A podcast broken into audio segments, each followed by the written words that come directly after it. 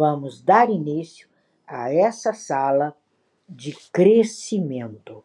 Até que ponto o doar é benéfico a você e ao outro? Até que ponto isso funciona? Até que ponto, né, o de graça é benéfico? É, eu escutava hoje, até porque eu estou seguindo o Zohar de acordo com a escola que eu pertenço, e nós estamos indo paulatinamente estudando juntos, né? Já estamos na página 103 da Ética, é, da Pirkei Avot. Que rumo a gente escolhe? Quando você começa a escolher o rumo para você, o que honra você? O que faz você respeitado por todos? O que leva que, com que você te, seja cuidadoso e pareça igual ao outro? Nós não podemos estar abaixo nem acima, porque o grande mentor ele caminha ombro a ombro, né? Porque mestre todo mundo nasce. Foi o tema de ontem. Todos nascemos mestres. Agora, mentores são aqueles que chegaram um pouquinho antes do que cada um de nós no pódio. Quando a gente começa a entender esses preceitos, a gente começa a entender o que é ganho, o que é ganho real e o que é ganho eventual. Hoje o tema é o doar, ele é um benefício real ou ele é um benefício eventual? Ele está acima do teu olhar. Quando a gente lembra que nós precisamos que há um olho que vê, um ouvido que escuta e as ações são escritas no nosso dia a dia, as suas ações são escritas no dia a dia, Pete. É no dia a dia. Quando a gente codifica isso, a gente começa a viver com excelência. A gente começa a combinar qualidades e virtudes. Quando você erra no ponto da doação, você acabou de mexer nas qualidades, nas virtudes que seriam o resultado daquilo que você está fazendo.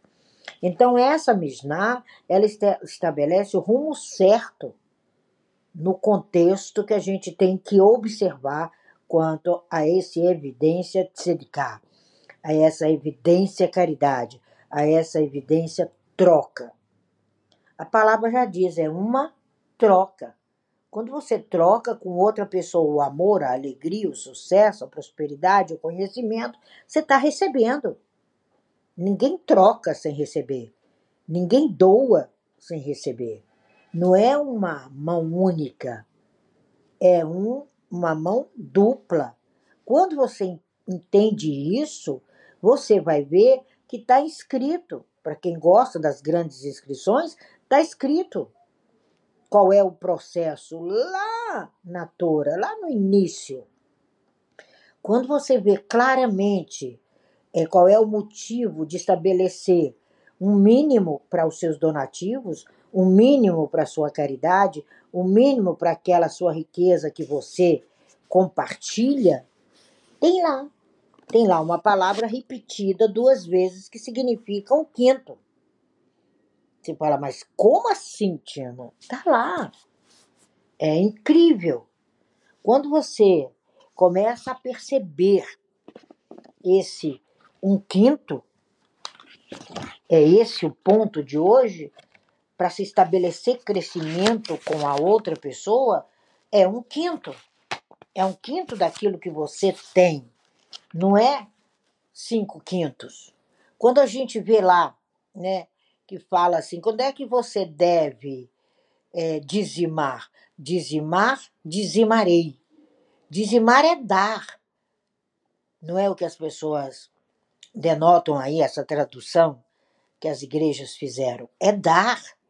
O verbo dizimar em hebraico é doar. E quando ele usa a palavra dizimar, dizimarei, ele usou duas vezes. Duas vezes em hebraico significa dois décimos ou um quinto.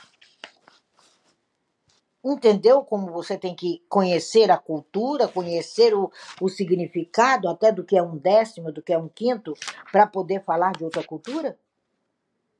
Para poder levar conhecimento? Então, o seu um quinto é um quinto do que você tem.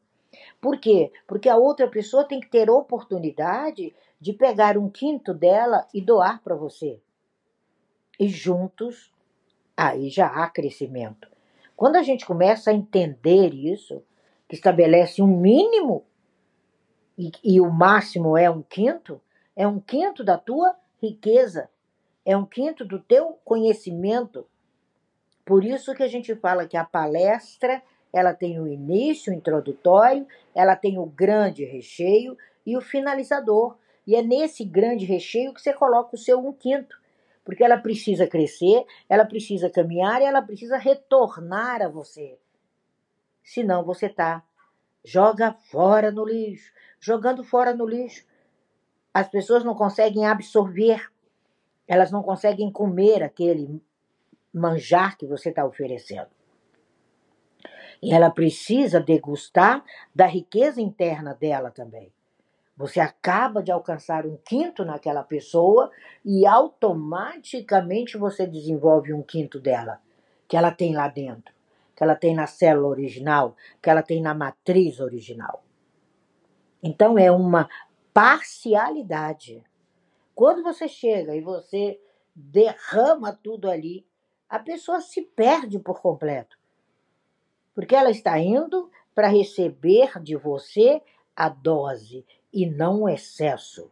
Quando você come muito mel, o que, que acontece? Você fica enjoado. Então, a volta, o retorno, é que é o cá. Não é o que você está dando. É o que ela está cumprindo acima e simultaneamente com você.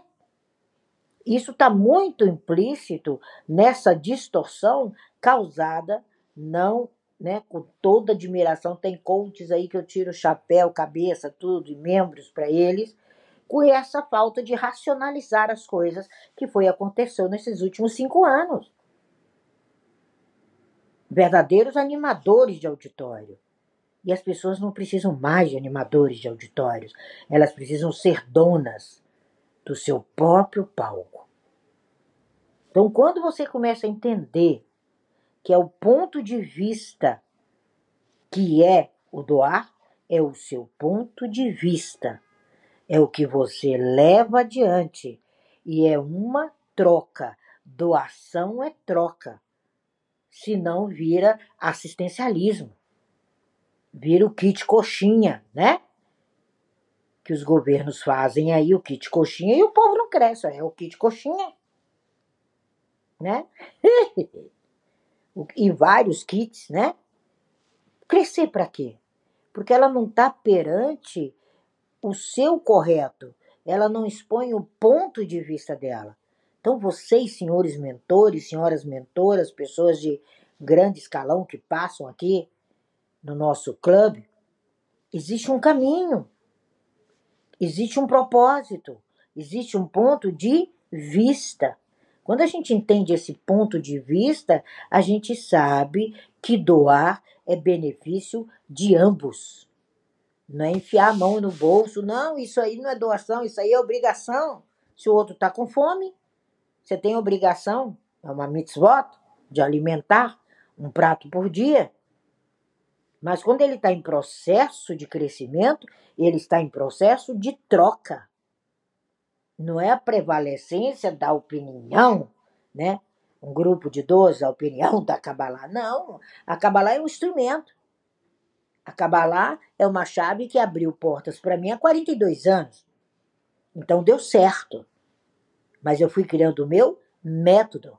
Eu fui aprimorando de acordo com aquela troca, de acordo com aquela visão do doar em benefício a mim mesma e ao outro.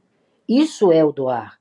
Senão você fica naquela área da modéstia, da falsa humildade, da tentativa de, né? É, Catarina deve estar dando risadas, porque ela é muito racional nesse ponto, e eu conheço cada um aqui, né? Então, quando você começa a entender isso, você começa a evitar esse parcial específico, sabe, do ser humano. Não você tem que ter fundos. Você tem que ter é como construir lastros. Me pediram para dar o curso de novo. Esse ano nós vamos dar lá para março. Então é como você decide. É como você sai do silêncio sem esfriar o entusiasmo do outro. Porque se você chega lá, o dono, né? Como diz uma amiga minha, só não posso falar essa palavra aqui agora tão cedo, mas o dono da loucura toda, para usar a expressão da minha querida amiga, que eu prezo tanto, só que ela usa com mais força, né? Tô até com saudade dela no Clubhouse. É a sua intenção. Ela tem uma quantia, ela tem um ponto, ela tem um silêncio. Por isso que doação é silêncio. Ela tem um, um ponto específico onde você vai trazer à tona o que aquela pessoa tem de melhor e o que ela tem semelhante a você. É muito bom. Tem gente aqui, né, que como eu gosto de trocar, como eu gosto de abrir o WhatsApp e ali tem uma mensagem, mesmo pequenininha. Aí eu falo, ele não imagina como é bom esse bom dia. E como nos torna mais consciente, mais sensível às necessidades do outro. Quando você assume o não reconhecimento dessa ponte entre a emoção e o orgulho, aí você não é doador. Você é animador de torcida de algum lugar. E essa necessidade desses animadores acabou. Nós estamos vivendo um ano altamente racional. Por isso, tanto conflito. Por isso que a compaixão, a empatia, está presa nas garras da tentação do ego. E todo mundo sabe que para lá o ego continua comendo isopor. E a gente não pode mais comer isopor. Nós não podemos ficar nessa tentação dessa doar, entre aspas, que na verdade não é doação. Você não está recebendo retorno. Porque senão o poço que você tira água, ele seca. E a gente precisa entender o lerrar, né? Deixa eu ver, o Roger está por aí, o lerrar. Precisamos entender, né? É o lerrar. Quando a gente entende, é não farás de ti. Lerrar é isso em hebraico. Não faça. Você não é aquela escultura da hora. Você é o trocador sabe? O doar é um benefício de ambos. É uma consideração que eu até vou, vou dar uma exagerada aqui, né? Celestial, né? Porque você fica no céu que você quiser estar. Eu estou no céu desde que eu nasci. Então, a gente precisa sair dessa casa do ídolo. O que não sabe trabalhar a doação quer se tornar ídolo. E o tempo dos ídolos, gente, a pandemia levou.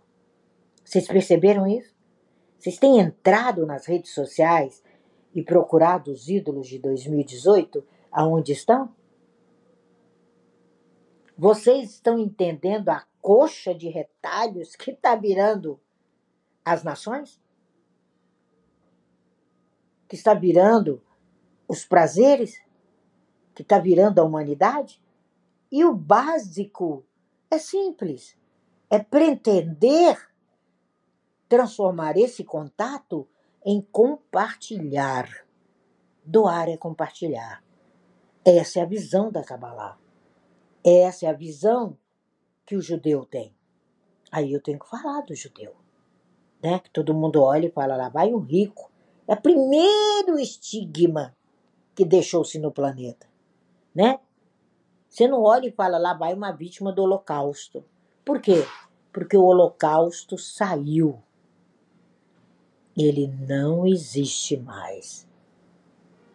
Cadê a vítima? Também não. É tudo Baal, né? Baal que dá. Então, é uma explicação. Quando você entende isso, esse contato com o semelhante, essa matemática louca que um mais um dá um, aí você entende a ordenança de sermos plenos, sermos humanos, sermos físicos, termos atividades, estabelecermos o eu, o eu, o eterno, o seu, a sua atividade. É uma vida normal, cotidiana.